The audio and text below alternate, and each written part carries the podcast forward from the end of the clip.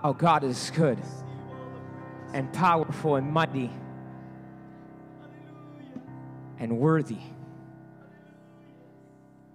and does not leave us forsaken, will never let go of us, and He's in complete and utter control of everything in our lives. Complete and utter control of everything in our lives. We just got to let him do what he wants to do. Sometimes we don't let him do what he wants to do. I had a conversation with somebody this week that asked me a question about something, and I gave him biblical backing. And the response was, Well, I guess I just don't see it that way. Maybe if I read more history of it. But I'm showing you the Word of God. See, what their essence saying is the Word of God doesn't align to what I think, so I'll go by my reasoning and not by what the Word of God says. And can I tell you something? That's a really slippery slope.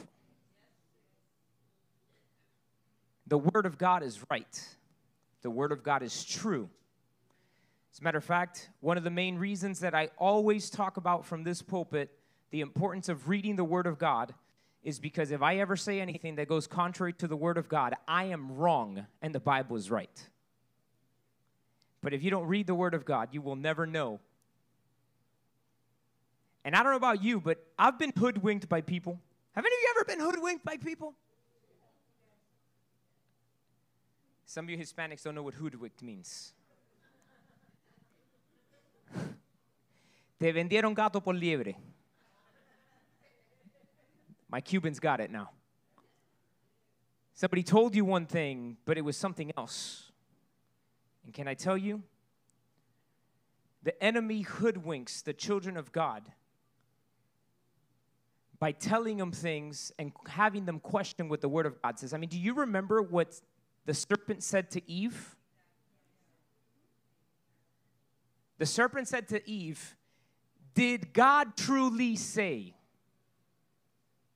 And the seed of the doubt caused her to act separate from what God had said. And the enemy knows what the Word of God says. Online campus, listen now. The enemy knows what the Word of God says. And I can prove it to you in Scripture because the Bible says that when Jesus was in the wilderness being tempted by Satan for 40 days, the first temptation, turn this rock into bread, Jesus answered with the Word of God and said, Verily I say unto you, man shall not live by bread alone, but by every word that proceeds out of the mouth of God. And do you know what Satan did next? The next temptation, he used Scripture to back. See, that's a lesson for us Christians when you hear somebody preaching a doctrine based on one little piece of a verse. If it's not backed up by the whole of Scripture, it's not God.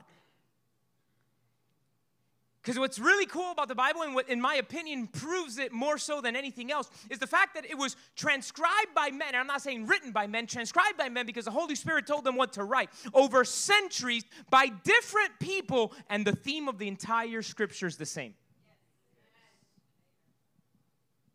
You may be a conspiracy theorist, but man, you need a really big conspiracy theory to think it wasn't God.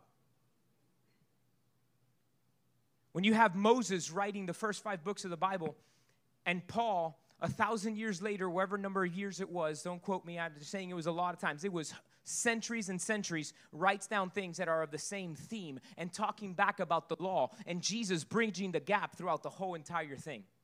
So be weary when someone tries to preach a gospel or a doctrine on one scripture. Be careful when people try to just pick and choose three scriptures to make it sound right. But read scripture in context and let the Holy Spirit speak to you about that which you were reading. Because the role of the Holy Spirit, let me teach you for a second. The Holy Spirit to a non believer convicts them of sin and of who Jesus is. But to the believer, the Holy Spirit teaches and so sometimes If you ever remember reading the Bible before you had a relationship with Jesus, a real relationship, some of us grew up going to church, whether it be Catholic church, Protestant church, Presbyterian, whatever. We grew up going to church, but not until a certain point did we have an actual encounter with the presence of God, not to a moment that we actually surrender to Jesus. And in that moment of surrender, the Bible changed completely because now we understood what we had read before. Why? Because the Holy Spirit was now in the mix, teaching what the Bible meant and what it said. See, if you read the Bible without the Holy Spirit, you're just reading a book. And all you get is useless information, trivia knowledge, as opposed to revealed Word of God that will cause a change and an impact in your life and on my life.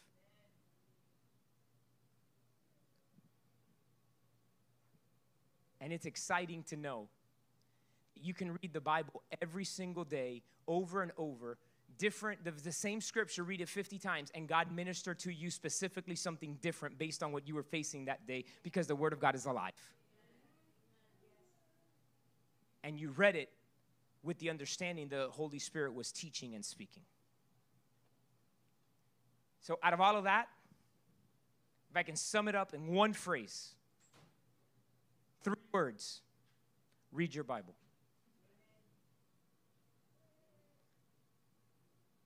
because God wants to speak to you, and He speaks to you through His written word. Amen? Can you give God one more hand of praise this morning? All right, we're going to jump into the word this morning. Um, God is moving, God is good, God is faithful, and He never lets go. Joel, it's great to see you. Have you back in the house. You had surgery a couple weeks ago, emergency surgery on your eye, but we praise the Lord for the victory in your life. And um, I'm going to brag on you for a second. Because you're growing in your walk with the Lord. So I'm going to use your testimony for a second. I, the Lord's still working on him. He's still a Jet fan, but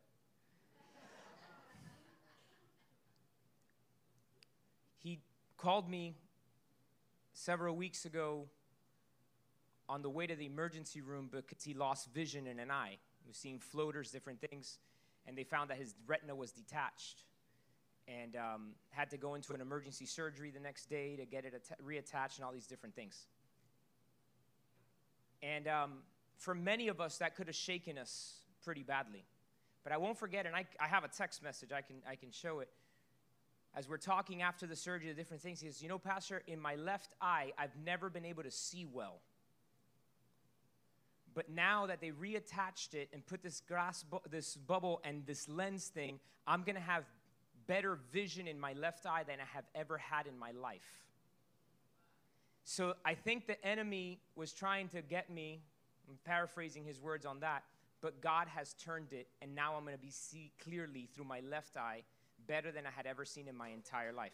So, what, what do I want to say? I am proud of you, and, and church, I want you to understand something. We choose to look at things through the lens of woe is me, or to look at things through the lens of God, this sucks, but what are you going to do through it? See, it doesn't alter the fact that sometimes we go through life and life is hard, but God. So I encourage you this morning through the testimony of my brother Joel that when things happen that you weren't planning for or looking for and may be difficult, look for the but God. Because when you look for the but God, you will always find God. And if you only focus on the giant, you will lose the battle. So I want to share that testimony on your behalf this morning. Spirit was led by the Lord because I wasn't planning on that, but I am proud of you and uh, what God is doing in your life and your family and uh, what He's going to continue to do. Amen. Give God God one more praise. Trying to center myself to get into this word this morning. We're going to continue on. We started a series last week that was called Beyond Blessed, Más que bendecido, Beyond Blessed, and uh, we talked a little bit last week about the fact that a life that is beyond blessed stands upon two legs. There are two legs that it stands upon, which are generosity and stewardship. Those are the two legs on which a beyond blessed life stand upon the leg of generosity and the leg of stewardship. And some of us, we, we've got the generosity part, but the reality is we're not good at the stewardship part. And I gave you a definition for the word steward. The definition of the word steward is a person responsible for managing another, another's money property, or etc. One more time. A steward is a person responsible for managing another month's, another's money, property, etc. So I want to ask you a question. Have any of you ever stayed at someone else's house? Perhaps somebody else's vacation home where they're like, hey, I've got this vacation home. You know, we want you to use it, right? We, we, we have a, a, a, family member or a friend that is like family who owns a vacation home, and they've told us on numerous times, hey, you can use it. Here's the key. You can go. And, and, and we, we've, we've used it. But can I tell you that when I arrive, I make sure to inspect how everything was to leave it better than when I found it. I don't do that in a hotel per se. Be honest, I kind of do. My wife gets on me because I, I, I will like go through everything. I'm trying to leave everything ready for the person that comes in to clean the room and stuff. Like I, I'm putting all the towels together, all the things together. I'm like, I'm trying to make their life easier. It's like, but you don't have to do that because you're paying for it, right? But when you are in somebody's house and you realize I don't own it, I'm stewarding it, you behave differently. Yesterday, my daughter Abigail, had her first basketball game. She started playing basketball this year at school. She's using your whole five foot three frame, which is continuing to grow. She's learning not to be afraid of the ball. And, and not only was it her first game, but it was a double header. Two games back to back, no break in between. And to make it even, I'm, I'm now I'm bragging on my daughter, sorry. the team has eight kids and three didn't show up. So they literally played every minute, every second of the two games back to back, and their team won both games. I was so proud of them. It was awesome. Now, I got stuff I got to work on with her though. I'm gonna coach her to get you know get there. But anyways, my wife and I were sitting there and we looked around this place where the game was, and there was all these parents that were watching the game like us. And as good parents, you know what you do on a scorching hot Miami day? You take a cooler with bottles of waters and Capri Suns and orange juice, right? Like, you know, we're doing all these things. And so we look around and we see that there, the, the whole playground area is littered with bottles of water, littered with Capri Suns, littered with paper, littered with stuff. And Patty and I look at each other and she's like, it's so sad. First things first, we're a Christian school that's at this other place, right? And so we talked about that, but then, you know, we started talking about, uh, uh, about stewardship of it, and, and, and then the game ended, and I saw some of the parents grab garbage bags and begin to walk around. And we joined as well, and we began to walk around picking up every piece of paper, every bottle of water, everything, whether we had spilled it and dropped it or not. And we looked at each other. I talked to this one lady, and she was like, We got to leave this better. And I said, Yes, we got to leave it better than we found it. Why? Because when you work and deal with something that is someone else's and you leave it in a better place, you are stewarding it the way you're supposed to. Because you realize I don't own this, I'm a guest. I have the privilege of being here. Can I tell you something? A privilege can be taken away. Come on, parents, some of you have taken away a phone that you gave your kid, or a car, some keys, whatever the case might be. Why? Because a privilege is not something you just have, you are given, but if you don't steward it well, the very same way, it's lost. So let's talk about stewardship. I told you what a steward was. Now let me tell you what the definition of stewardship. And I'm going to give you two, but the first one I want to talk at this morning of stewardship is the management of the property of another. A steward is the manager, right? Stewardship is the management of the property of another. And I want to read Matthew chapter 25 starting in verse number 14. It's a lengthy passage. I'm going to read through it and then we'll break it down. Matthew chapter 25, starting in verse 14, it says, For the kingdom of heaven is like a man traveling to a far country who called his own servants and delivered his goods to them. And to one he gave five talents, to another two, to another one, to each according to his own ability. And immediately he went on a journey. Then he who had received the five talents went and traded with them and made another five talents. And likewise, who had received two gained two more also. But he who had received one went and dug in the ground and hid his Lord's money. After a long time, the Lord of those servants came and settled accounts with them. So he who had received five talents came and brought five other talents, saying, Lord, you delivered to me five talents. Look, I have gained five more talents beside them.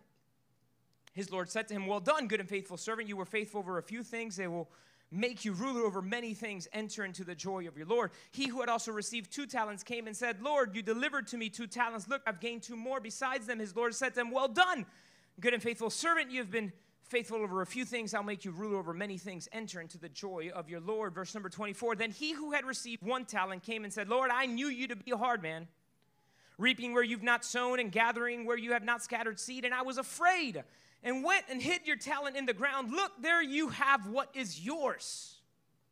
But his Lord answered and said to him, You wicked and lazy servant, you knew that I reap where I have not sown and gather where I have not scattered seed, so you ought to have at least deposited my money with the bankers, and at my coming I would have received back my own with interest.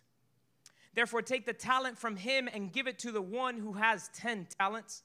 For to everyone who has, more will be given, and he will have abundance. But from him who does not have, even what he has will be taken away and cast the unprofitable servant into outer darkness. There will be weeping and gnashing of teeth. There's a lot of things to unpack in this passage of scripture. So, the first thing I really want to just go over for a second is the fact that the talent is referring to money. So, if you look scripturally, and there you can look that it says the talent and then says my money, the Lord's money. It says you would deposit it in the bank got an interest.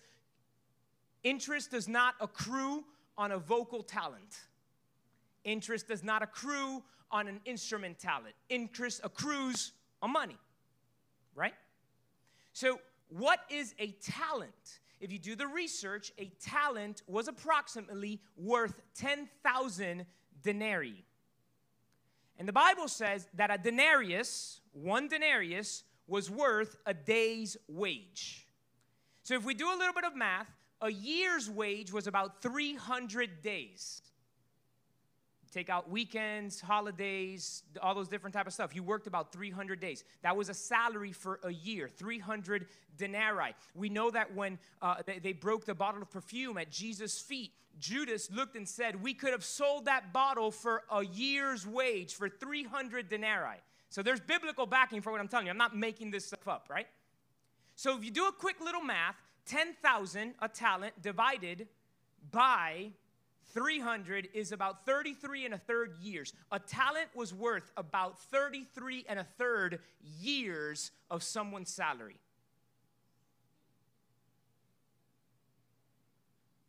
It's a lot. It was an innumerable amount of this wealth. Now, what's the first thing, knowing that information, what's the first thing I want you to understand? If you're taking notes this morning, I need you to understand this very clearly. You are not the owner. I am not the owner. Can we say it this morning? I am not the owner. See, the Bible says that everything is the Lord's. It also says it in Corinthians. So you to say, oh, but that was Old Testament. No, in the book of Corinthians, it says, for all the fullness of the land, of the earth, is the Lord's. So, what is a main thing we need to understand in stewardship is the fact that I do not own anything, it is God's. Oh, but I've got this money. Yup, that cash money that you've got with whatever president printed on it is printed on paper which came from God's trees. Everything is God's. What leads me to the second point this morning. It's this I am a steward. If God is the owner, I am a steward. And stewardship, once again, is the management of the property of another. Do you know that the Bible starts with stewardship? You go to the book of Genesis, we find creation. God makes everything, then he makes Adam, and then he makes Eve, right? And he goes and he says to them, The land is yours. Be fruitful, multiply, and subdue the earth. Manage it, take care of it, steward it.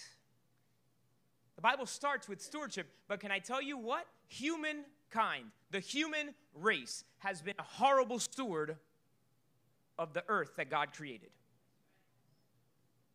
Let's be honest for a second. I don't care what side of the fence you sit on. I don't care whether you believe in climate change or don't believe in climate change, floodwaters rising. I mean, I don't care what side you stand on. We can, without a shadow of a doubt, say that this last month of September was hotter than August. And that never happens in Miami. Something's changed. And the poor stewardship of it is the truth. We've not stewarded the earth well. That's how the earth was created, for man to steward it.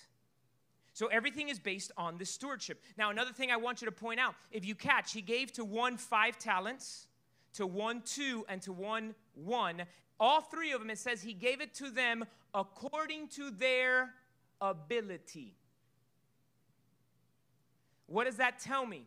God is going to give to you and me to steward of what is his based on our ability. But I've got very good news for you ability can be increased. See, you can go to school and get a better education, and your ability changes. You can take a course, and now you can sell another type of insurance because you have it. You can increase your ability. So I want to say that as a little parenthesis because maybe you're here today or you're watching online and you say, well, maybe I'm a one talent person. Well, pursue God work on yourself, and you might be able to enhance your ability to be able then to do better. So it's ability that was given, and it was the Lord who gave this. And what's the other part we need to understand with this? And this I'm going to give you another definition of stewardship is to protect and expand the resources of another. Because notice that what the Lord says to the three people when they come, the one that had five said, Here's your five plus five more. The Lord says, Well done, good and faithful. Then to the next one, he said, You gave me two, here's four. He said, Well done, good and faithful. And I'll get back to that in a second. The one that had one, he said, I was afraid, so I hid it. He said, You wicked guy. If you had at least put it in the bank, it would have had interest. Now, interest on 33 years of a salary would have increased. So, what can I tell you? In our stewardship, it's not just taking care of it, it's having it produced to be better. Go back to my basketball example yesterday. Leave the court better than when we found it. Using my friend's uh, uh, place or va- vacation home, leaving it better than when we found it. Going above and beyond shows good stewardship. Now, let's get back to a second. Five talent guy, two talent guy, heard the same exact word from the master, from the Lord. Well done, good and faithful servant. Can I tell you something this morning? Whether you're a one talent, a two, a five, or whatever talent it is of what God has given you to administer or steward, God is looking for your faithfulness as a steward. And He measures us based on what He gave us. He didn't look at the guy of two stewards and says, Well, you gained two, but that other guy gained five. No, he told both of them the same exact thing because they both stewarded it well. If the guy with one had come back and said, Hey, you gave me one, and here's two, he also would have heard, Well done, good and faithful servant. As a matter of fact, the fact that the master didn't just chew him out, but said, if you had put it in the bank, it would have had interest. If he had given it back to him and says, You gave me one and I gave you 1.2, he might have also heard, Hey, good job. Maybe he wouldn't have got the full well done, good and faithful, but he would have gotten something better because he gave it back better. And so it leads me to the question I'm not asking you, I'm asking myself, right? Am I a good steward? So we have to ask ourselves that question. Am I a good steward? Am I a good steward of what God has given me? Look at what Deuteronomy 8:18 says. If you, if you can throw up Deuteronomy 8:18 for me a second. It says, "And you shall remember the Lord your God, for it is he who gives you power to get wealth,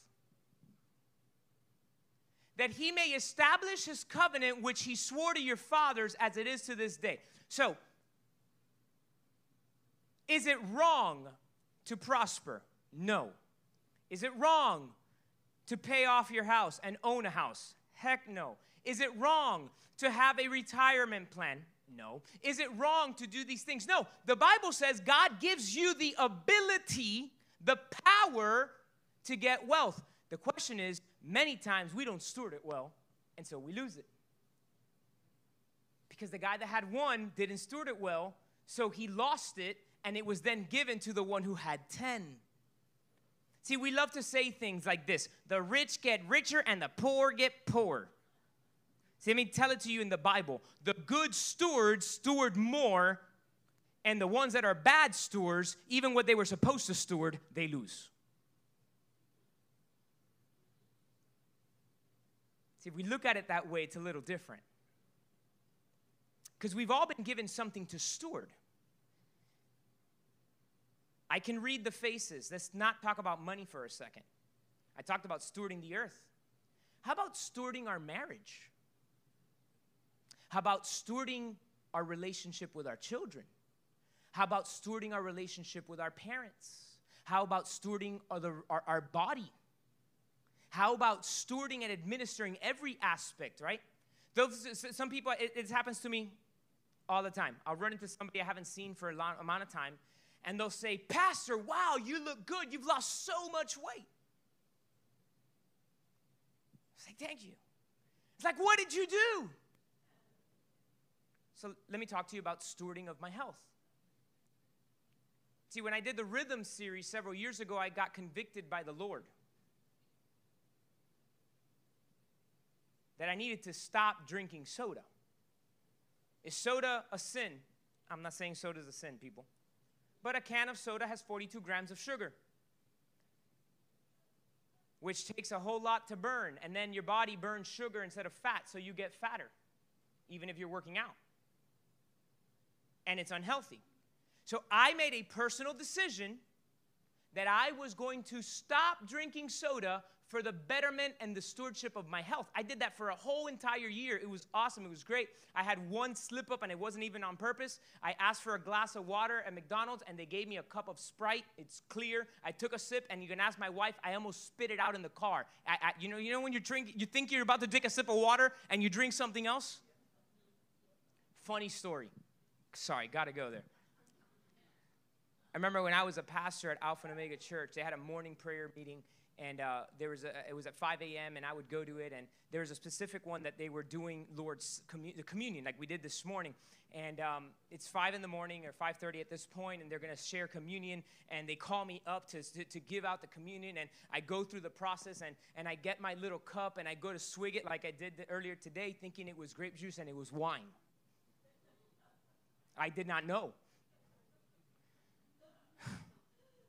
so I get this thing, and I go and I started coughing, gagging. I'm trying to give the microphone to somebody else, like giving away the microphone, like I couldn't talk. I was just like, like just. First of all, I don't drink by choice. It's not wrong to have a glass of wine. I'm not getting into. The Bible says don't get drunk, but it's not wrong to have a glass of wine. So you know, be free. Just remember that whatever you do in moderation, whoever is watching you is going to do in excess. But anyways, I was gagging so bad. Years later, a friend of mine told me, "Man, I th- aren't you allergic to wine?" I was like, "No, I'm not. Not that I know of. I mean, I eat grape all the time. Grapes are good." He's like, "Oh, I thought you were allergic to wine because of what happened that morning prayer service." I was like, "No, I thought I was drinking grape juice and I chugged it like a shot, and it was wine at 5:30 in the morning. Didn't work." Anyways, if you don't steward it well, even what you have, you will lose. So, am I a good steward of what God has given me? So, February 14th of the year 2020. Some of you have no idea where you were. This is pre pandemic, right? Like, we were starting to hear what was going on, but we didn't know the extent of it. It was about a month before the world shut down, and some of it hasn't even picked up yet, right? February 14, 2020. Do you know where I was that morning? At my doctor's office. I had done blood work and I went to see my doctor. And my doctor says to me, David, did you take your blood work? Did you do your blood work on a fast the way you're supposed to? And I was like, yeah. And he goes, well, your sugar's a little high then. And your blood pressure's a little high. You know what? You weigh about 40 pounds more than what your height says you should weigh. You're obese. I had two choices. My doctor's not very healthy looking. So I could have looked at him and been like, What are you talking about, doctor? Look in the mirror. I didn't. I had a moment of realization that if I did not begin to steward my life, my health right, I might not be around to walk my daughters down the aisle. You know what had happened two weeks before that? For the first time in my life, I laid down on the floor of my office in between services. Because I wasn't feeling good. Which is what led me go get my blood work. That day I actually went to the hospital. I had my blood pressure was through the roof. It ended up being, having been a pinched nerve, but it started the, the, the wheels turning. And then I made a decision do I steward it? So that's why my wife and I, during the pandemic, when everybody gained a few pounds, I'm not saying a lot, a few pounds, we lost 40 pounds each.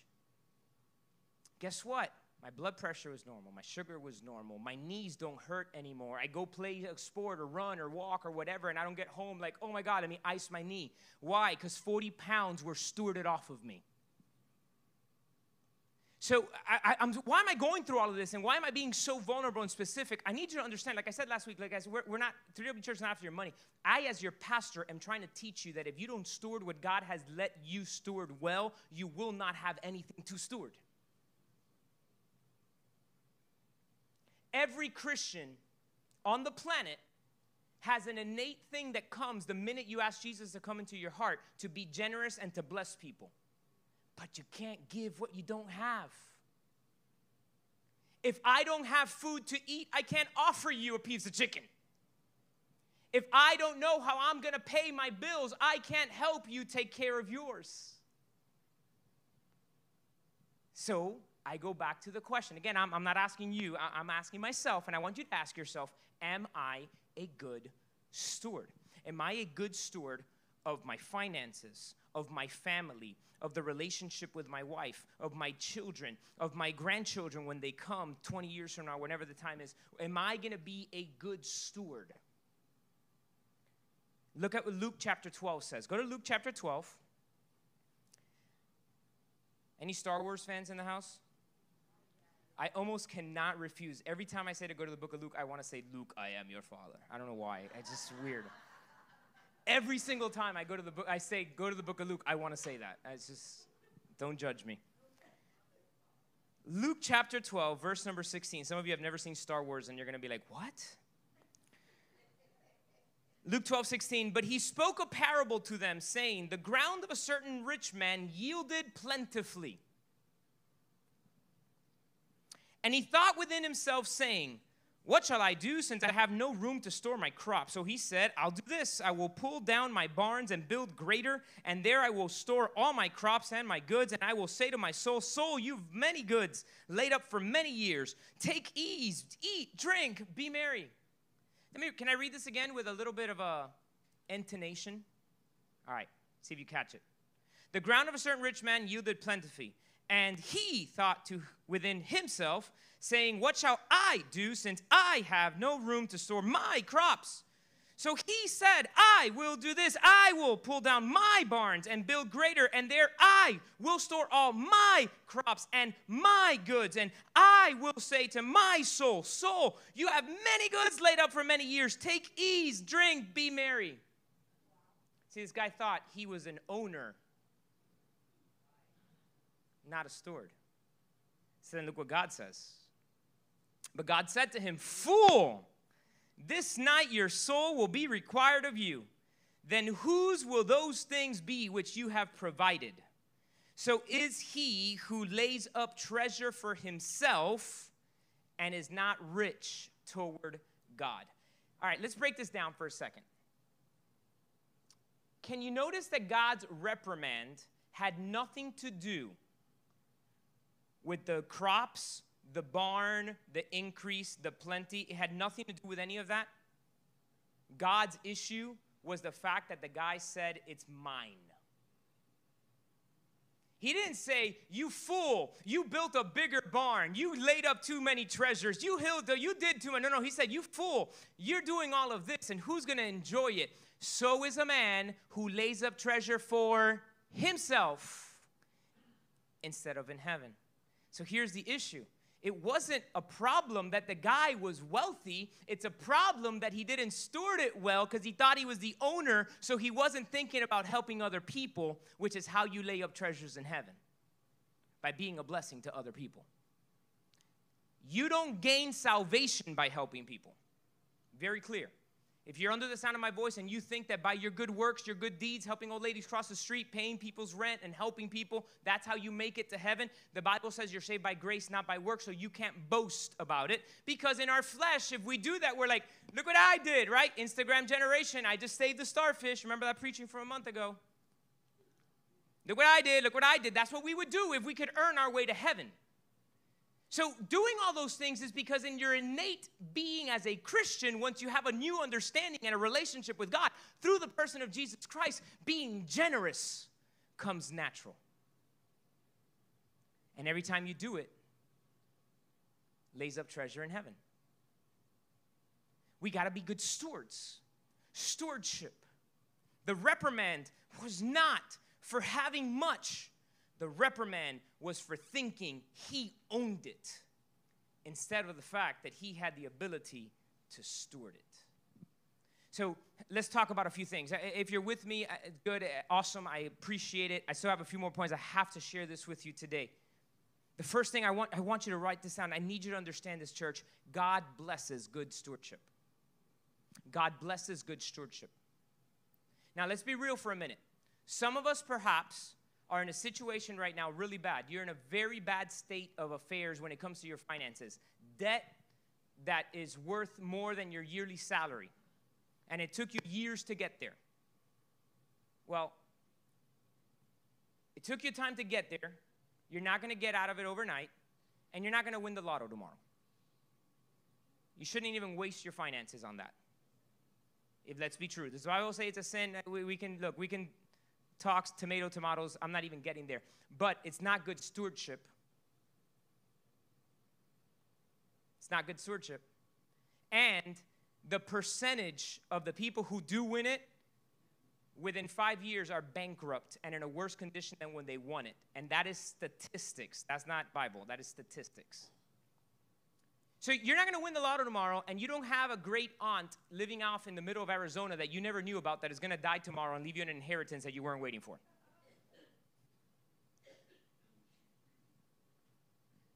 Because I, ah, una tía por allá que me... No, no, no, no, no. All right, listen. Poor stewardship got you there. Good stewardship's going to get you out, but it's going to take time. And it takes time for you to plan it and then hit the goals that you start planning for. But I will tell you that when God sees your heart shift to begin to live the life of a good steward, He will supernaturally bless you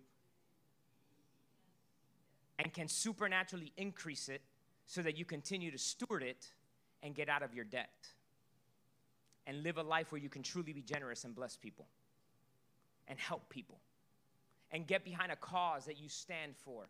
Let's say, for example, OCC right now, Operation Christmas Child. Maybe what's within your means is to prepare one box, but you really love this ministry. So when you steward your finances well, you might be able to say, well, instead of one box, I can do 10. Well, that only happens if you steward your finances well. Does that make sense? All right, good. I'm preaching good this morning. Now, I want you to write this down. A key to successful stewardship is a grateful heart. A key to successful stewardship is a grateful heart. Being grateful for that which God has given you the ability to steward right now. Because you know what happens? We live in a time where everybody's ungrateful. A lot of it is poor parenting and poor education and poor things. Because that doesn't happen naturally conversations I had with the car or before your daughter's birthday, and you say, no matter what they gave you, it may have been a roll of toilet paper, you are grateful, you say thank you, and you smile, and you courteous, and, and, and as if it was a million dollars they gave you, right? Like you, tr- you, you, you are grateful for what you're given. That's parenting, guys. That doesn't happen naturally. All right, I'll get off the parenting soapbox for a second. We live in a time where so many people are ungrateful, right? Online campus, you know what I'm talking about, right? We're ungrateful. And you know what a lack of gratitude does? It feeds the lust and the desire in your life to covet what other people have and want to compare yourself to what everybody else has. And that monster can never be fed enough. They got a new car. If I only had a new car, I'd be happy. You finally get a new car. You can't even pay for the car, but you have a new car. That person upgraded their car, and now you're like, oh, now I need a new one. They got a new house, you need a new house. They got a new toy, you need a new toy. They got a new phone, you need a new phone. You got to that monster can never be fed enough. It's a lack of gratitude and it's a lack of contentment. Contentment. See, Paul said, I have learned to be content with everything. I've learned to have a lot and I've learned to have a little, but I can do all things through Christ who gives me strength. It, it, it, that verse, man, we misquote it so much. I can do all things through Christ who gives me strength. I mean, I can get up there and hit a baseball further than everybody else, even though I'm a weakling, because I can do all things through Christ who gives me strength. No. Right before it, Paul said, I've learned to have a lot and I've learned to have a little, but I can do all things through Christ who gives me strength. In other words, I can steward whatever God gives me. And then he ends it by saying, And my God shall supply all my need according to his riches and glory. If I'm a good steward, God provides. If I'm a bad steward, all I did was spend wrong what God gave me to provide for what I needed to spend. I don't even know if I can say it again. Hear the preaching again. stewardship, guys. Stewardship. A key to successful stewardship is a grateful heart. Can I tell you another one I want you to write down? Take this, write this, ingrain it. Good stewards are full of peace and joy. Peace and joy. You know what takes your peace? They cut your water because you couldn't pay it.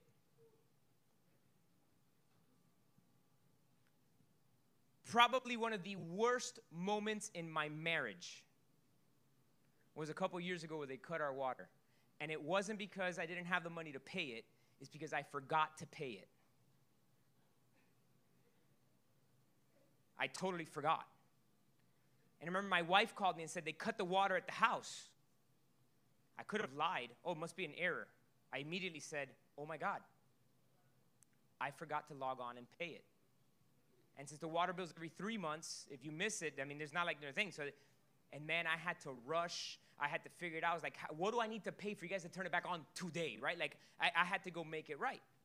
That was my fault. It sucked. Had no peace for like a week and a half. I just kept telling my wife, with little kids in the house, everything, honey, I'm so sorry. I'm so embarrassed. I can't believe I forgot to pay that. Well, can I tell you something? When you can't pay your bills, you ain't got no peace. And you ain't got no joy. But when you are in, yeah, no water. Don't flush. It ain't gonna refill.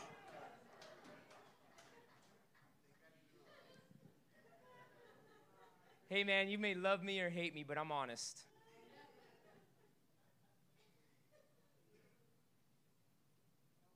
But when you walk in a life of good stewardship and you live within your means, there's peace there's joy.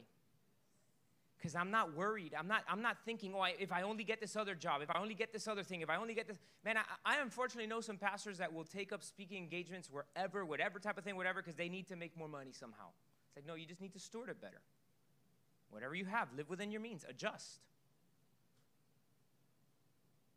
Live within your means. Adjust. It will bring peace and it will bring joy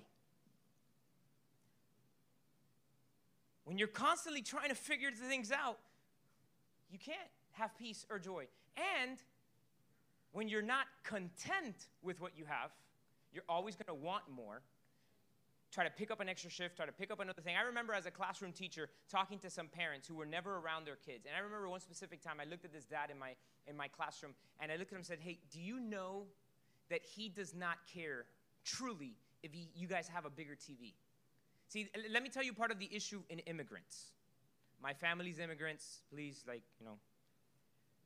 Somebody who didn't have a lot or came as an immigrant says this I want to give my kids what I did not have. That's an issue. Because when everything you strive for is to give them what you didn't have.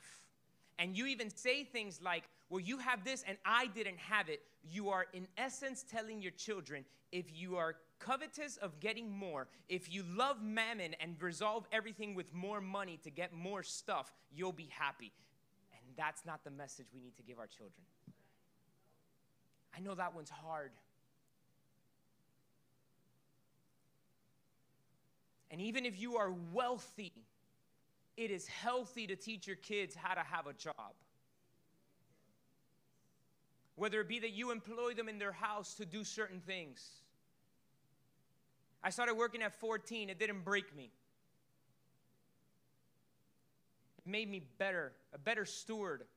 I used to have a hard time as a 20 something year old relating to the other 20 something year olds in my life. Why?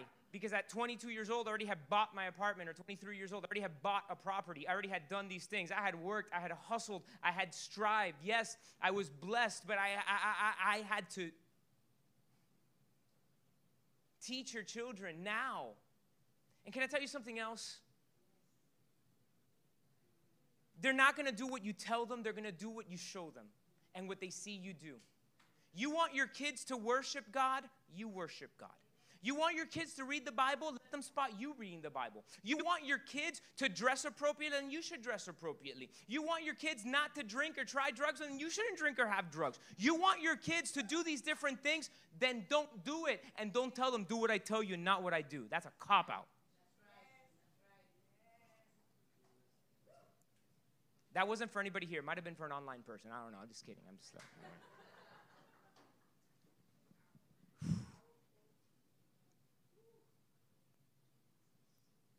We can't teach our kids that if we had more money, we can do.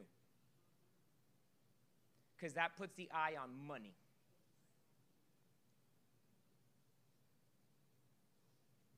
We can teach our kids that if we steward things, we can do it better. And if you put God first, you'll see the miracles and the blessings. So, can I tell you three things that all excellent stewards do? Three things. The first one is they commit to spending wisely. They save diligently and they give generously. Every single good steward does these three things commit to spend wisely, save diligently, give generously. So, what does it mean to commit to spend wisely? You consult the owner before you spend anything. Who's the owner? God. God, should I buy this car? Oh, you skipped and go back. You introduced Mr. Budget. All right, I'll go to Mr. Budget. I had a whole segue of how I was going to introduce Mr. Budget.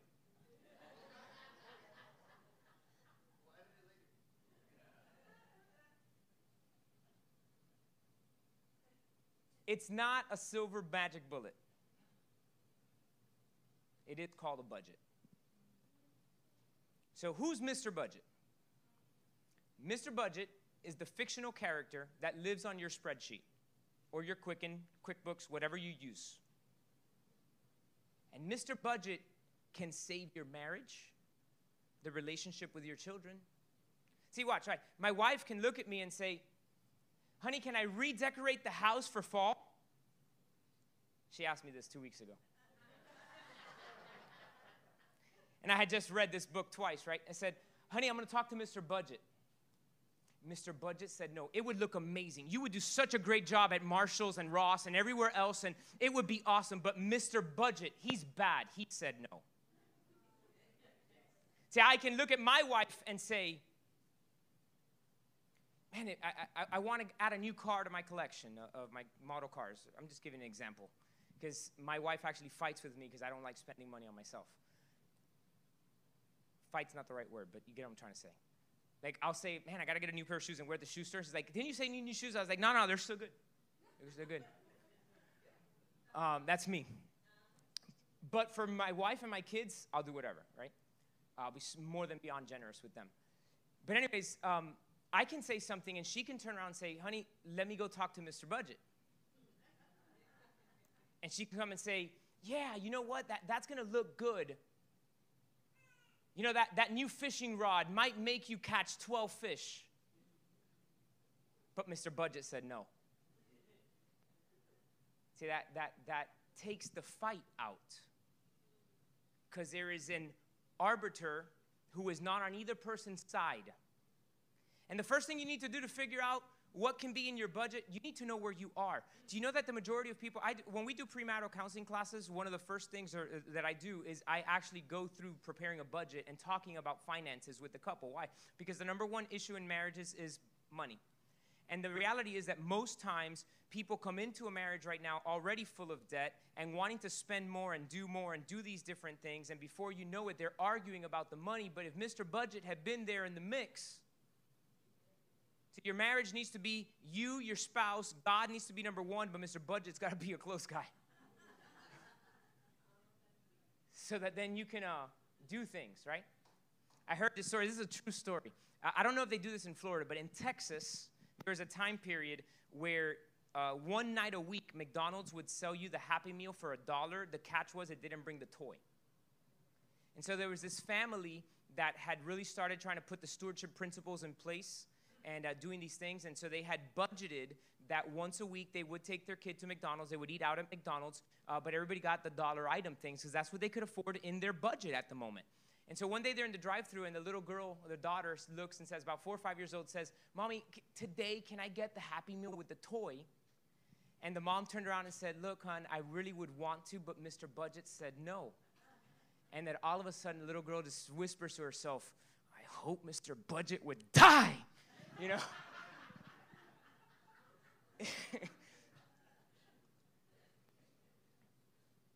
but church, what's the truth of the matter?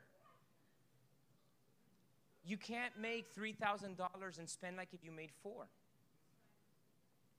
Do you know it is an outrageous percentage of people within the United States of America that live what's called paycheck to paycheck? That if you miss one paycheck,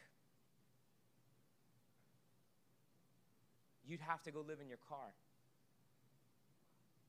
That's how the majority of people in this country live. And many of the times it's because of not living a life full of contentment because you're just looking at what everybody else is able to do and what everybody else spends and, and trying to keep up with everybody else's Instagram. But we're living a life where you know what we're doing? We're stealing from ourselves. Can I define to you what stealing from yourself is? Buying today something that I'm going to get the money for next week. So then next week, when that money comes in, you already spent it two weeks ago, and now you still can't pay the bill. Or because you don't know what delayed gratification is, where you actually save for something and then buy it, the plastic credit card, and I'm not against credit, I think if you know how to use it, you can steward it. Okay? But you have to know how to use it. I only use credit card but I only spend on my credit card what I have in my bank to pay off at the end of the month. I do it totally get points. Like I was talking actually uh, to Ralph earlier today. When we bought my wife's car this year, when we went to put the down payment, I took my check. But I asked my, the finance guy, hey, if I pay with a credit card this down payment, this X amount of money, do you charge me a fee for using my credit card? He said, no. It's as if you were paying with cash. I said, perfect. And put my check back in my pocket, put it on this credit card because I was going to get 2% back. So I made money on my down payment, or I saved money on my down payment, right? That's budget. That's stewardship. But it's so easy to put something on a credit card. It's only $100 at 22% and it takes you a year to pay it. So you probably ended up paying 400 or $500 for the fair sneakers that you really didn't need anyways. Pastor, you got off topic from the Bible. No, I didn't. Let's bring it back you are a steward of what God owns. And when I spend what I don't have, I am stealing from God's money what He gave me to steward properly so that I can be a conduit of blessing to other people.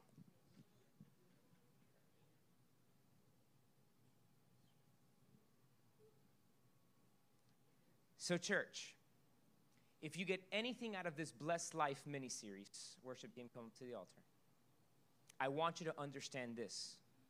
You don't own Squad Diddley, and I don't own Squad Diddley. It's God's, and I have the privilege to steward it. And as I steward it well, He will bless me with more so that I can bless more. Not so that I can buy more cars or more shoes or more whatever, but so that I can be a blessing to other people. Can I tell you what I want to challenge you guys to do? I, I, I cleaned out stuff in my shed this week. I actually put it on our men's chat, and I'm going to ask it now. Does anybody here own a pool table? All right? Okay, I have a gift for you. See, I used to own a pool table. And somebody one year for my birth, me, birthday gave me a brand new set of pool balls. And I hadn't used them yet when we got rid of our pool table because it broke. And so I have a brand spanking new box of pool balls that cost I don't even know how much. Just sitting there for a pool table I don't own and I don't plan on ever owning again. So good stewardship says give it to somebody. So I put in the men's chat this week. Does anybody own a pool table? So now you know, George, they're yours. I will give it to you this week. Uh, um, Patty will take it to Mickey tomorrow at work. They're yours. Why?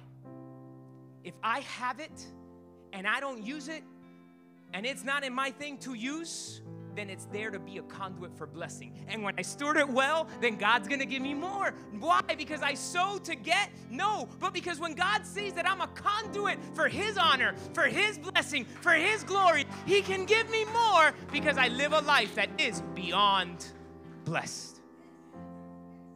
And my challenge to you is start looking what do I have that God you have given me to steward that I need to put it in the hands of somebody else? Because I'm gonna live my hand with an open my life with an open hand. You give it, I give it. You give it, I give it. I save, I put away, I pay my debt, I live a life of honor and good stewardship, but God, I have an open hand. If you put it, I will give it so that you can give even more. Because to whom much is given, much is required. But God said in the word, that he would give more to he who stewarded it faithfully and well. Come on, church, stand to your feet.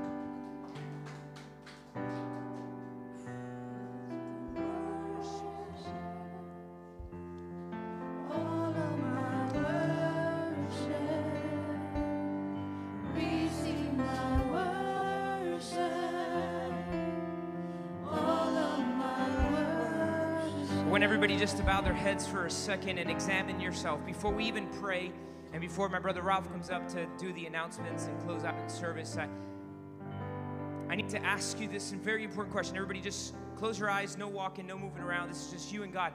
I need to ask you this question Do you have a relationship with God through the person of Jesus Christ? Before we even started the preaching this morning, inspired by the Holy Spirit, I mentioned the role of the Holy Spirit in the non believers to convict them of sin and, and, and to tell them who Jesus are. And perhaps today, this whole message, even on stewardship, the Holy Spirit was telling you you need a relationship with God through Jesus. So if that's you and today you say, I want to start a relationship with God, I want you to say this prayer with me in church. We can pray it together. We're going to pray it with you and simply say, God, I'm a sinner. And on my own, I can't get to you. But I believe that Jesus is your son.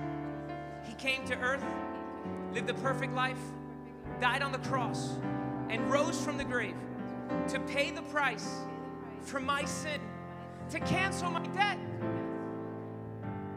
And today, I ask Jesus, come and live in my heart, write my name in the book of life. And from now on, God, I'm yours, and you are mine. In Jesus' name. Now, if you did that today for the first time, can I tell you what happened? You just became a child of God. And your Heavenly Father wants to bless you, guide you, and protect you. And it takes those two things